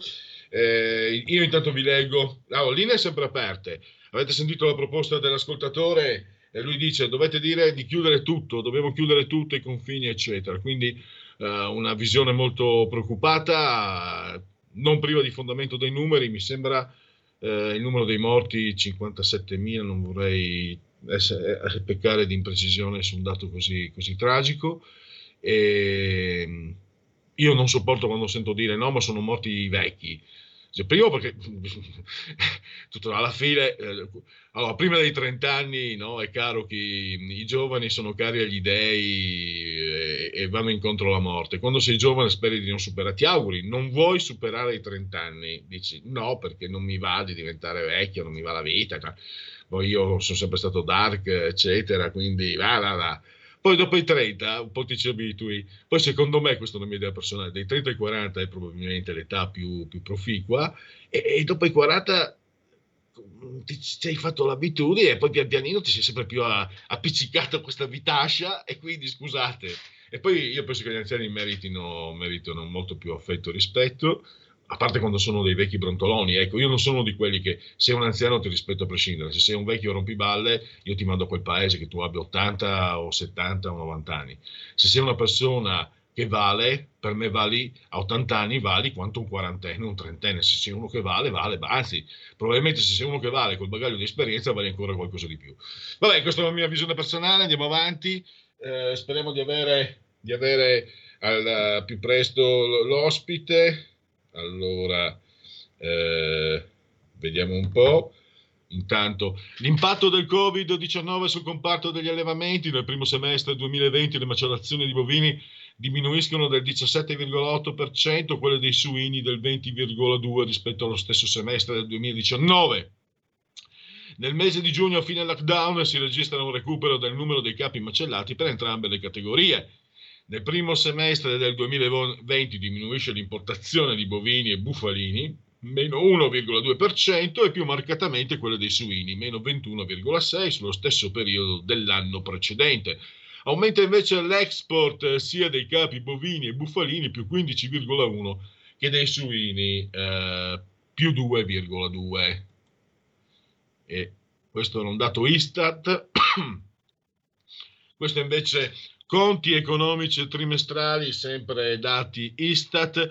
Nel terzo trimestre del duemilaventi il prodotto interno lordo espresso in valori concatenati con un anno di riferimento duemilaquindici, corretto per gli effetti di calendario e destagionalizzato, è aumentato del quindici virgola nove per cento rispetto al trimestre precedente, cioè stiamo parlando di, mar- di eh, luglio-settembre rispetto a marzo-giugno, ed è diminuito del cinque per cento nei confronti del terzo trimestre del duemiladiciannove. Il dato sulla crescita congiunturale del P I L eh, diffuso il trenta ottobre duemilaventi era pari al sedici virgola uno per cento, mentre il calo tendenziale era del meno quattro virgola sette per cento. Il terzo trimestre del duemilaventi ha avuto quattro giornate lavorative in più del terzo trimestre precedente, una giornata lavorativa in più rispetto al terzo trimestre del duemiladiciannove. La variazione acquisita per il duemilaventi è pari a meno otto virgola tre per cento. Eh, fermiamoci, abbiamo una telefonata in attesa e poi speriamo di avere presto l'ospite eh, prestabilito. Pronto? Sì, buonasera signor Pellegrini Lisetta. Una notizia che non c'entra niente con quello che sta dicendo, però bisogna dirlo, perché la ditta Ferrero, cioè quella che fa la Nutella, offre le luci di Natale sugli Champs-Élysées a Parigi. Allora, nonostante, signor Pellegrini, il lockdown per tutto il mese di novembre e la chiusura del novanta per cento dei negozi, Parigi non rinuncia alla tradizionale cerimonia di accensione delle luci di Natale sugli Champs-Élysées. L'edizione duemilaventi è costata ottocentomila euro, finanziati dal comitato dei Champs-Élysées e Ferrero, il fabbricante italiano della Nutella, con il supporto della Ville. Ecco, eh, signor Pellegrini, termino con tutto il bisogno che ne ha l'Italia, quella ditta lì va a agevolare la Francia. Stavolta voglio dire male della Francia. La saluto, buonasera. Evidentemente non, non è, il governo non ha... non ha adeguatamente, diciamo, sostenuto le iniziative. Eh, grazie comunque alla signora Lisetta, mh, francamente ringrazio perché questa era una notizia che mi era sfuggita. Eh, auto contro pedoni, due morti, la Bild, un Bilt con la T si pronuncia, mi hanno detto, una donna alla guida. Siamo in Germania, è caduto a Treviri, uh, il paese natale di Carlo Marx, e si sarebbe, ci sarebbero una decina di feriti. La polizia, una persona è stata arrestata, testimoni parlano di una Range Rover e descrivono la gente che volava in aria. D P C M, Speranza alle regioni, no ad accelerare l'allentamento. Arcuri, pronto piano vaccini, operativo per fine gennaio. Istat rivede il P I L al ribasso nel terzo trimestre più quindici virgola nove per cento, la C E I rassicura sulle messe di Natale, rispetteremo le norme, M E S, Salvini, opposizione vota la riforma, si separa dalla Lega. Mustier lascia a fine mandato, orgoglioso di quanto fatto, Unicredit perde in borsa sui rumors, sulla vicenda e sul possibile matrimonio con Monte dei Paschi. Eh, Covid, un anno fa, Wuhan, il primo caso di contagio, I N A I L, morti sul lavoro, più quindici virgola sei per cento in dieci mesi, milletrentasei denunce. Ah, ma il problema è l'immigrazione, no? Il problema sono ah, il problema sono i disperati. Mai che il Papa... i sindacati, neanche i sindacati non parlano più, no? Chi muore sul lavoro, eh, anche se è un immigrato, e quindi è, è, è due volte vittima, perché eh, se, se sta lavorando vuol dire che è venuto eh, seriamente, è venuto per far del bene, per far bene, è morto lontano dalla sua terra, purtroppo certe volte, più spesse volte anche si muore perché non ci sono le misure adeguate, però il Papa, i sindacati, la sinistra, le sardine, non dicono mai niente sulla gente che muore sul lavoro, chi se ne importa, no? Eh, scusate, io mi faccio anche un po' caso personale, non sono morto, però mi sono infortunato abbastanza pesantemente tanti anni fa. Le denunce di infortunio sul lavoro presentate in fabbrica, le denunce di infortunio sul lavoro presentate all'istituto tra gennaio e ottobre sono state quattrocentoventumilaquattrocentonovantasette, con un calo del ventuno virgola uno per cento rispetto allo stesso periodo del duemiladiciannove. Nello stesso periodo le denunce di infortunio con esito mortale sono, esito mortale sono state milletrentasei, con un aumento del quindici virgola sei per cento. Mille persone sono morte sul lavoro, eh? Complimenti. Eh, anche la, la, come si chiama? La Murgia, eccetera, ehm, Saviano, i barconi, l'O N G, i poveracci, che poi sono belli grassi, belli pasciuti, no? Quelli sono il problema, la gente che muore sul lavoro no, vabbè, neanche quando si tratta di immigrati. Evidentemente non amano queste, la sinistra, gli intellettuali di sinistra, i sindacati, la Chiesa, il Papa, non amano la gente che lavora, evidentemente. Che però io dico, se sei un mantenuto, tu lo devi amare due volte la gente che lavora, perché mantengono anche te, no? Non devi essere, questi sono, sono anche stupidi oltre che crudeli, sono insensati. Clochard bruciato nel Veronese, tre condanne all'ergastolo, Camorra a Roma, ventotto arresti, anche il boss Michele Senese. Andiamo su Corriere punto it. Auto sui passanti a tre viri, due morti, c'è una bimba, eh, c'è una bimba, quindici feriti, fermato un cinquantuno tedesco. Allora vi comunico che mi dispiace, non posso assolvere a, a, alla scaletta, dovevamo avere appunto eh, Matteo Ballarin, fondatore e presidente del gruppo European Energy, per parlare appunto del mercato dell'energia. Queste io le ho chiamate le montagne russe delle bollette energetiche per luce e gas, che stanno preoccupando, stanno mettendo disagio, eh, stanno creando una situazione complessa, e sono dispiaciuto, sono inconvenienti del mestiere. Ringrazio anche Roberto Colombo che, mh, e, anche a Fede, e anche Federico. In dialetto invece dico fatti scombatter. E, pazienza, e andiamo, andiamo avanti. Eh, allora, c'è, c'è, c'è, no, il Marciano Pinti no, perché sono convinto che mi passa il Covid anche attraverso, anche attraverso no. Internet. Lui e i suoi sputazzi malefici, maledetto no mask, stramaledetto ma no mask. Ma che no mask? Io ho tre mascherine, ho uno scaldacollo e due mascherine, di cui una F F P due e l'altra invece tutta quelle, quelle, quelle cose lì, quelle di comunità si chiamano, nera, tu nera. La, tu la maschera mostro ce l'hai sulla tutto. Coscienza. Qua, cos'è questa coscienza, Luigi? Non... ne ho sentito parlare una volta, era quella vocina che poi non si è più fatta sentire, disperata, ha cambiato lavoro, è diventata io... un'altra cosa, è diventata un gargarismo. Io posso dirti che la coscienza è una rottura di balle, io ho provato ogni tanto a, ad allontanarla, ma mi rompe le balle. I Du Per Du hai? Cos- I Du Per Du sono un gruppo di un gruppo musicale che sta emergendo e che fanno delle cose bellissime, delle canzoni generalmente in italiano ma con contaminazioni anche in lingua locale. Una delle cose interessanti che fanno è che in ogni posto dove vanno a fare un concerto, loro prima di andare in quel posto gli creano una canzone, tipo ci hanno scritto canzoni su Lentate sul Seveso, su Cinisello Balsamo, su luoghi che sembrerebbero dimenticati da Dio e dalla storia, invece loro per ognuna hanno tessuto un'epica. Uh, i, i Beatles, cazzo. Ma a me queste cose appassionano, perché un posto, quando tu gli regali una canzone, è più che regalargli un ufficio pubblico, più che asfaltargli no, una strada. No, no, no, no. Ho fatto una, ho fatto una battuta, ma è una cosa singolare e inter- anche interessante, stimolante. Gli chiederò anche una canzone su San Vito al tagliamento. Ah, che bello.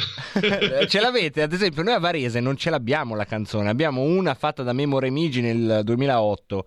Varese va, Varese va, qui si respira aria pura e libertà, ma con tutto il bene che voglio a Memo Remigi non è stata insomma così importante, non ha colto lo spirito della città, però se no non ce l'abbiamo queste canzoni noi. Sì, credo che in Italia non sono poi molte, no? le, le città che... La stessa Milano è piuttosto povera, sapessi com'è strano se sentirsi innamorato Milano, che non è neanche, se vogliamo, una... Beh, c'è Fortis, c'è, c'è Lucio Dalla, mi pare, c'è Guccini, ah, Milano Lucio, qualcosa sì, c'ha. Lucio Dalla ha fatto una bellissima canzone su, su Milano e Benfica, Milano che fatica, sì, questo è vero. E poi c'è Genova che beh, soprattutto grazie a Lauzi e Conte. Sì, e poi quell'altro che cui non mi ricordo il nome, come si chiamava, dai. No, ma De André su Genova... Chi è questo sono... De André? Non ho mai sentito. No, De André su Genova, sì, in Via del Campo c'è una bambina, però secondo me non sono... Lui amava tantissimo, lui ha fatto, ha fatto le canzoni in lingua genovese, questo è vero, ma io parlo proprio quelle canzoni dedicate alla città come se eh, come da un innamorato. No? Sì, e, ho capito. De André per certi aspetti... era lui stesso per, per molti aspetti Genova, no? Certo. Genova eh, la dedica più bella è quando arriva l'innamorato Paolo Conte, Genova per noi. È un'idea come un'altra. Caro Pierluigi, posso dirti io che sono le sedici e dobbiamo fare la pausa? Certo. Allora pausa, allora. A tra poco. Tra tre Eh, Re Bellotolo, l'avete capito, una, un appuntamento molto importante, molto interessante con Du per Du e non solo del Re Bellotto. Fra tre minuti invece Francesco Borgonovo. Grazie Marco. Vi lascio soli, figurati se rimango. Ciao.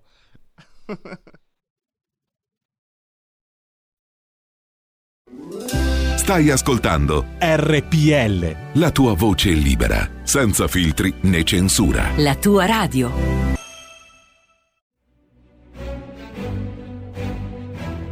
In molti ci invidiano e ci odiano perché siamo ancora liberi. Segnati il nuovo I B A N per i tuoi bonifici. I T otto nove R zero otto quattro cinque tre zero uno sei zero due zero zero zero zero zero zero uno zero uno nove sette uno presso la Banca di Credito Cooperativo di Milano S C. Diventa nostro editore. I T otto nove R zero otto quattro cinque tre zero uno sei zero due zero zero zero zero zero zero dieci diciannove settantuno.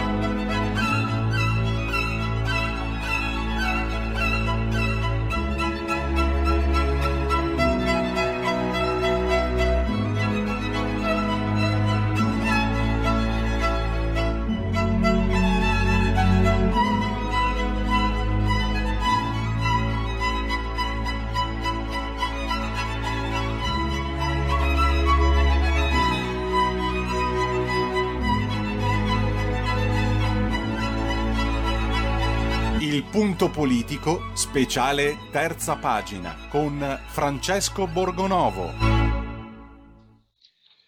E allora, innanzitutto eh, salutiamo e ringraziamo il vice direttore della Verità che abbiamo al uh, telefono. Benvenuto Francesco. Buon pomeriggio, buon pomeriggio a tutti gli ascoltatori. Allora, eh, proseguiamo in questo, in questo percorso che stai affrontando ogni giorno con i tuoi articoli. Insomma, scopriamo che la libertà di fede cattolico-cristiana in, in Occidente, non dappertutto, per esempio non in Italia, non a Bruxelles, è, dif- è difesa da enti completamente laici, no? Perché quello che è successo in Francia, quello che è successo negli Stati Uniti è, è accaduto grazie, mh, per esempio, eh, il, il Consiglio di Stato francese, che tu ricordi essere il tribunale amministrativo, il, diciamo, il, il più importante che ci sia in Francia, ha dato ragione ai vescovi francesi, e anche negli Stati Uniti eh, la, la Corte Suprema ha dato ragione a chi voleva libertà, diciamo, di celebrazioni natalizie contro il governatore di New York, Andrew Cuomo. Questo è, la dice, dice molte cose, purtroppo, mi sembra. Eh, dice che, allora, io partirei eh, da quello che oggi è pubblicato il Fatto, no? Eh, il, l'intervento di padre Antonio Spadaro, direttore della Civiltà Cattolica, che spiega tranquillamente che sì, vabbè, spostare la, mezza, la messa di mezzanotte non è un problema. E padre Antonio Spadaro, che è stato insomma nel team di vicinissimi a Papa Francesco a gestire la comunicazione, cioè è stato un potente nelle gerarchie vaticane, arriva a dire, eh, ci viene a dire, mh, dopo alcuni giorni già che con un ritardo, no, anche notevole, che sì, ma chi se ne importa se eh, per volere di Boccia di qualcun altro dobbiamo cambiare gli orari della messa. E nel frattempo l'Unione Europea ha presentato i suoi consigli, no, su come affrontare le feste, e ha detto che le messe sarebbe meglio non farle. Ecco, allora, mentre l'Unione Europea fa questo, mentre c'è questo tipo di attacco dai dal poteri forti europei, i personaggi più in vista della Chiesa che fanno? Si preoccupano di rispondere su una polemica vecchia dando ragione al governo che vuole cancellare la messa di mezzanotte. Questo secondo me è l'esempio della risposta che danno le gerarchie ecclesiastiche a questa offensiva culturale e religiosa.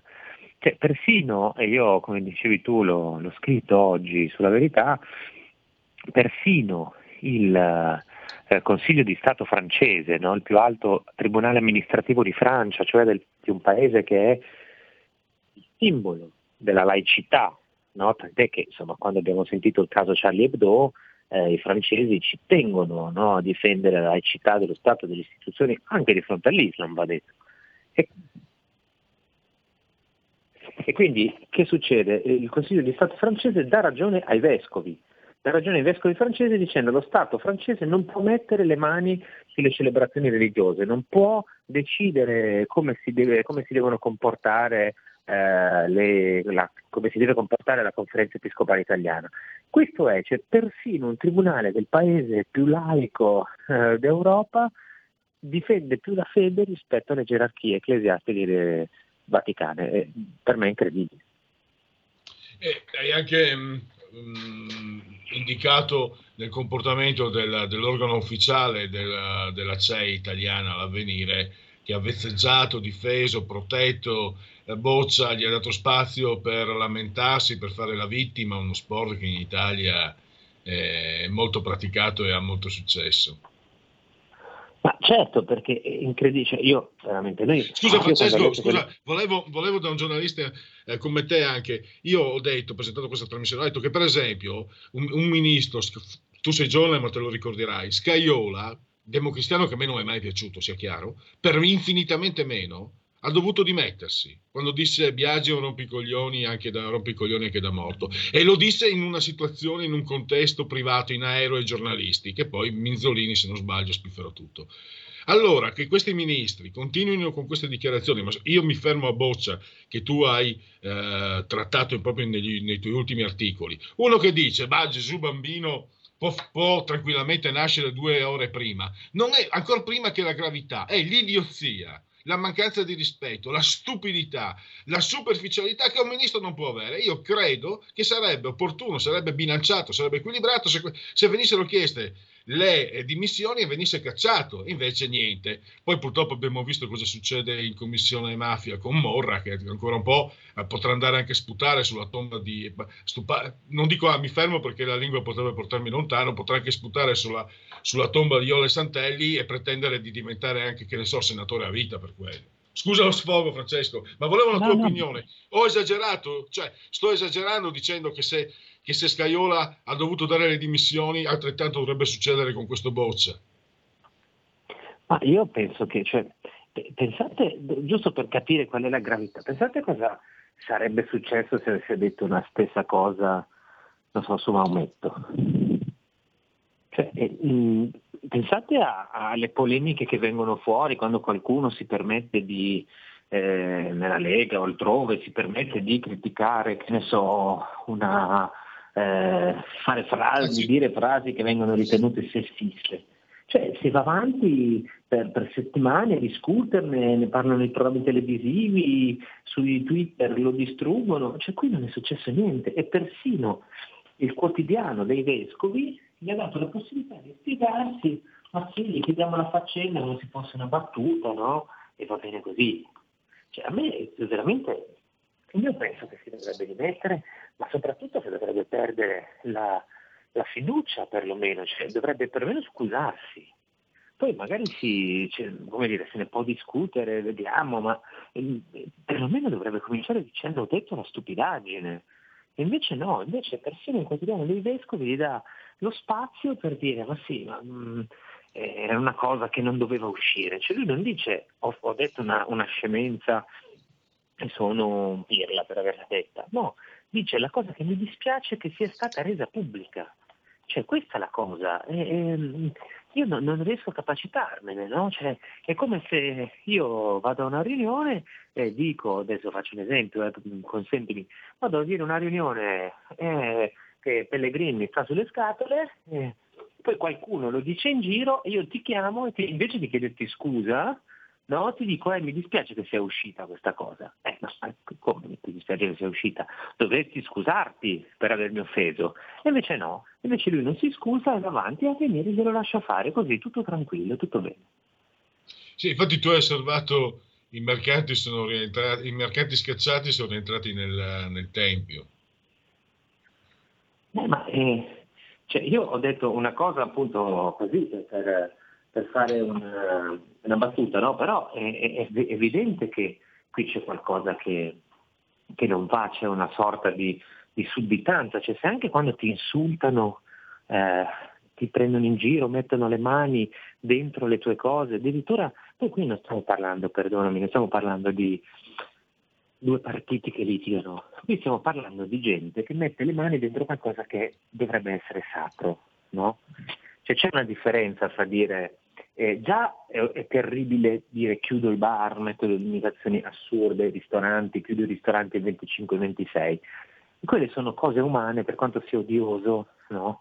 Ma qua c'è un elemento ancora peggiore, cioè questa è una cosa che dovrebbe essere sacra, non è una faccenda, è una faccenda che spetta alla Chiesa a gestire, no? Eh, ma non perché è così, perché la Chiesa deve avere il potere, ma perché è una questione Eh, di, eh, di la questione divina, la Chiesa è il luogo di Dio, quindi non si può entrare e metterci le mani con questa arroganza. Anche perché eh, poi eh, questo, questa, questo um, comportamento arriva in un momento, stavo pensando, no, Francesco, che anche per i laici e probabilmente anche per i non credenti ci sono momenti come la messa di Natale, ma stavo pensando anche a quelli più tragici, eh, un funerale, il momento, il momento del, del distacco definitivo da questa terra, da un congiunto, da un proprio caro. E, e quindi sono momenti, perché molte persone hanno avuto congiunti, conoscenti scomparsi, hanno, hanno, hanno sofferto, insomma sono momenti che non hanno, che non hanno precedenti, no? Per quanto mi ricordi io, e la fede for- e la fede deve essere, deve essere, deve avere un forse, un, non forse, deve avere un rispetto, una considerazione ancora maggiore di quanto non abbia mai avuto, ma proprio non per la fede, per, per le persone. Sì, sì, questo è il punto, cioè Eh, qui va, è una questione che riguarda non solo chi crede, ehm, ma anche il, il cittadino, l'ateo, l'agnostico, eh, il musulmano, tutti. Cioè, se uno non ha rispetto di certi valori fondamentali, non è, semplicemente non è un democratico. Cioè, per dire che la libertà di culto non si tocca, eh, non c'è bisogno della Bibbia, basta un testo, basta la Costituzione, semplicemente. Tant'è che i tribunali danno ragione alle, alle chiese, alle associazioni religiose. Peccato che in Francia i vescovi siano ricorsi al tribunale, in Italia no, anzi, in Italia ci tengono, come hanno fatto Pochi, poche ore fa, a fare un comunicato per dire no, no, no, ma noi siamo assolutamente disponibili a fare tutto quello che il governo ci chiede. Ecco, a me sembra... Sai cosa, Francesco? Un altro, faccio la pole- eh, mi, mi ricordo di essere a R P L, facevo io la polemica. L'anno scorso, di questi, no, due anni fa di questi tempi, c'erano preti che chiudevano le chiese a Natale per protestare contro i decreti Salvini. Eh, sì, ehm, c'è un'affinità, tra l'altro, cioè, si combatte tutto quello che eh, non rientra nel pensiero unico. Questa è la cosa più preoccupante, che la Chiesa, in qualche maniera, una parte della Chiesa, non tutta. Eh, Scusa Francesco, fai fare una battuta, forse ci sono preti che non hanno voglia di lavorare, allora a sto punto, se ogni occasione è buona per chiudere la Chiesa, che cambino mestiere però. No, forse hanno paura. Forse più che, vog- più che, che battere la fiacca, forse questi hanno paura. Si sono dimenticati che mh, eh, Francesco, San Francesco andava a abbracciare i lebbrosi. Ora non dico che uno debba andare a prendersi, no, il Covid apposta, anche perché ci sono un sacco di preti, poi, nei, ci sono dei preti che in cui sono morti tantissimi preti durante la prima chiusura. Questa è la differenza, che ci sono stati dei preti, delle parrocchie, no? Parrocchia significa para o ichia, vicino a casa, la chiesa vicino alle persone. Un sacco di preti sono morti perché sono presi il Covid per andare a stare vicino ai fedeli. Ora, vedere che queste gerarchie ecclesiastiche si permettono di eh, inchi- inchinarsi per timore, per sudditanza a questi politici che peraltro non valgono niente, che sono persone, uno che dice una cosa del genere su Gesù Bambino è un ignorante. Allora uno non può dire, eh, non, non si può inginocchiare di fronte a questo, perché vuol dire veramente mettersi al servizio del pensiero unico, del, della, della dittatura eh, politicamente corretta. Cioè sono veramente, è il vuoto, il vuoto assoluto. E l'unico argine a questo vuoto, visto che insomma la politica può fare, fa quello che può, ma a un certo punto si ferma, la Chiesa avrebbe la possibilità di andare anche oltre, eppure non lo fa. Non ha guidato i fedeli in questi mesi difficili. Eh, l'hanno fatto i, alcuni preti eh, sul territorio, qualche vescovo qui e là, ma a livello alto la Chiesa non c'era, anzi si è piegata allo Stato. Secondo me questa è una cosa inaccettabile. Purtroppo. E per il momento possiamo allora eh, concludere. Io ringrazio ancora il vice direttore della Verità, Francesco Borgonovo, grazie davvero e a risentirci a domani, Francesco. Grazie, grazie, a domani. La verità è che sono cattivo, ma questo cambierà. Io cambierò. È l'ultima volta che faccio cose come questa. Metto la testa a posto, vado avanti, rigo dritto, scelgo la vita. Già adesso non vedo l'ora. Diventerò esattamente come voi. Il lavoro, la famiglia, il maxi televisore del cazzo, la lavatrice, la macchina, il C D e l'apriscatole elettrico. Buona salute, colesterolo basso, polizza vita, mutuo, prima casa, moda casual, valigie, salotto di tre pezzi, fai da te, telequizze, schifezze nella pancia, figli, a spasso nel parco, orario d'ufficio, bravo a golf, l'auto lavata, tanti maglioni, Natale in famiglia, pensione privata, esenzione fiscale, tirando avanti lontano dai guai, in attesa del giorno in cui morirai. In onda con i genetriaci ricorrenze e commemorazioni di oggi, che è il duodecimo, decimo secondo giorno di Frimaio, mese del calendario repubblicano. Per i gregoriani trecentotrentaseiesimo giorno dell'anno, mancano trenta giorni alla fine, ho detto alla fine. Per tutti è un martedì, martis, primo dicembre, anno domini duemilaventi. Dunque, eh, oh, genetriaco di Marie Tussaud, francese, ma il, museo, il suo museo delle cere è a Londra. un mistero. Un grande eh, Sakem eh, nativo americano, alce nero dei Lakota Sioux, Oglala, pensate, a dodici anni partecipò alla battaglia di Little Big Horn e poi si convertì al cattolicesimo. Lo scrittore Rex Todd, Nero Wolf, o Nero Wolf, Gigi Ballista, attore, lo segnaliamo in Fuga di mezzanotte, eh, Woody Allen, lo conosciamo tutti, circolava lui anche a diversi autori di diversi aforismi, oltre che di film ovviamente, ce n'è uno bello, il leone e il vitello giaceranno insieme, ma il vitello dormirà poco. Poi Mino D'Amato, giornalista, scomparso qualche anno fa, chi ha la mia età si ricorderà Av- Avventura, era una trasmissione per i, per i ragazzi che andava in onda nei primi anni settanta, quando la tivù al pomeriggio cominciava ad avere corso non prima delle diciassette, delle cinque al pomeriggio in inverno, in estate fino alle sette, insomma. Poi abbiamo, pensate che mondi, poi abbiamo la signorina Silvani, Anna Mazzamauro, nei film non ha nome, si chiama signorina Silvani, signorina di nome. Eh, Federico Monti Arduini, il suo Mug, il guardiano del faro, siamo sempre negli anni settanta. Poi la comicità statunitense dell'afroamericano Richard Pryor, scomparso un po' di anni fa, molto, era molto divertente. Mon oncle d'Amérique, un film di lui Mal nel quale ha recitato anche Pierre Arditi. Poi eh, l'ha definita una pazza Donald Trump, la cantante attrice Bette Midler, quella con la sbessolona, il nasone, le poppone, tutta grossa, non è grassa, è tutta eh, un country mi sembra il genere, sinceramente non è granché né come attrice né come, né come cantante, per conto mio. Poi eh, l'attore Remo Girone, italiano, che non so, facendo zapping recentemente in tivù era intervistato e ha detto sì, ma io come attore non valgo granché, sono stato fortunato che ho detto Remo Girone sei il mio mito, perché a me non sembra invece che sia così, così scarso, ma non ho visto molto di lui perché il cinema italiano, per carità, me ne tengo lontano.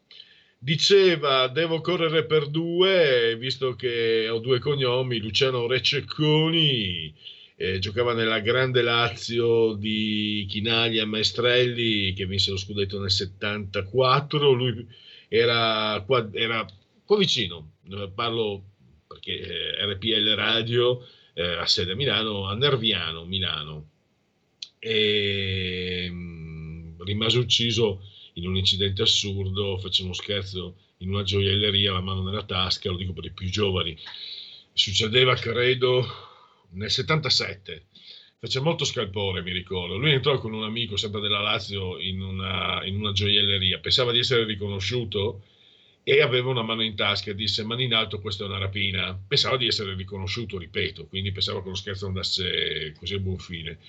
Il gioielliere si spaventò, erano anni in cui rapine, violenze erano l'ordine del giorno, che ci crediate o meno, molto più di adesso, molto più di adesso, bisogna dirlo, perché se no, insomma, eh, non si può passare per busieri, si direbbe in, in uh, vernacolo veneto. E il gioielliere purtroppo gli sparò e lo uccise. Pensate, quindi alla fine... E lui era un calciatore, aveva giocato anche nella nazionale, all'epoca giocare in nazionale era per pochi, quindi era un giocatore... Poi era biondo, no? Quindi risaltava... Eh, ma era bravo, era uno che correva parecchio ed era bravo, cioè per dire oggi sarebbe uno che non varrebbe meno di, di settanta ottanta milioni, insomma. Eh, poi la ragioniere volante Alberto Cova, i diecimila metri, milanese. Poi Jaco Pastorius, che molte classifiche eh, mettono, pongono al primo posto tra i migliori bassisti. Eh, siamo nella musica, quindi nella fattispecie siamo nella fusion jazz. Eh, lui ha suonato con un gruppo mh, che eh, io conosco poco, quel poco che conosco da morire, cioè, no, da morire che butta frase in questi tempi, fantastici, Weather Report, eh, di, che era di, di, con Gio Zavinul, eccetera, che hanno praticamente inventato a fine anni sessanta, primi anni settanta, la fusion, eh, tra jazz e mh, rock, pop, eccetera, con risultati veramente strepitosi, grazie anche alla bravura dei componenti di questo gruppo, eh, del, tra i quali Jaco Pastorius era forse uno dei, proprio, dei più prestigiosi per la, per la bravura. Eh, lui poi venne ucciso in una rissa, quindi pensate un po', nel millenovecentottantasette, a trentasei anni. Poi ha giocato anche nell'Inter, Totò Schillaci, eh, palermitano, però ha giocato col Messina, poi con la Juve, poi con l'Inter.